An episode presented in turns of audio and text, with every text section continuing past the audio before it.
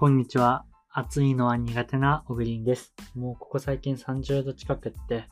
もう頭もクラクラするし、暑いなと日々ダウンしております。まあ、とはいえ、まだまだ暑い日も続くので、元気で生活できるように、体調管理には気をつけて生活したいなと思います。今日のニュースです。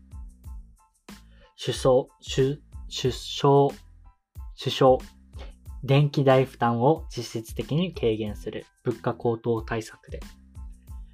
岸田首相は21日、ロシアのウクライナ侵攻の影響などによる物価高騰への対策を話し合う、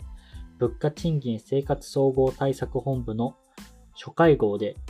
電気代負担を実質的に軽減するとして、節電に応じたポイント制度や、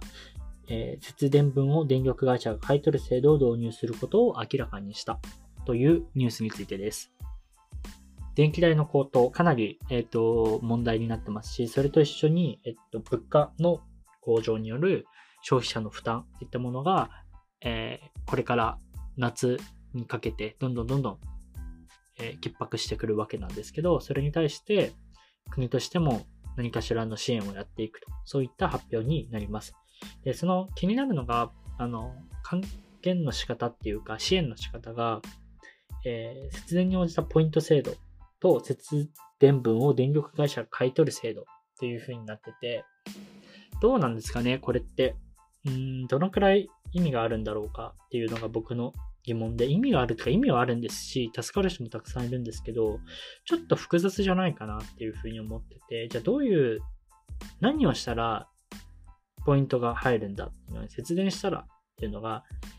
どのくらいの人がピンとくるかなんですけど、ピンとこなかったり、あと、高齢者の方とか、かなり、えー節電っていうか、電気はつけて、クーラーつけとかないと、本当に良くないぐらい温度が高いと思うんですね。そうすると、家にいる時間も長くって、かつクーラーもつけなければいけない、まあ、高齢者の方の、えー電力代も課題になってくることを考えたときに、じゃあ彼らに対してそのポイント制度っていうのが分かりやすいかっていうと、まあ分かりにくいですよねって思ってて、それを考えたときに、じゃあどういったものがいいのかっていうのを、なんか僕はもうちょっと考えてシンプルにした方がいいんじゃないかなと思ってます。今から言うのは僕のジャストアイディアで、決して深く考えたわけではないんですけど、それこそ一律みんなにあの給付金ありましたけど、ああいった形で配った方がシンプルなんじゃないかなと思ってて、で物価も上がる、電気代も上がる、まあいろいろ上がるってするので、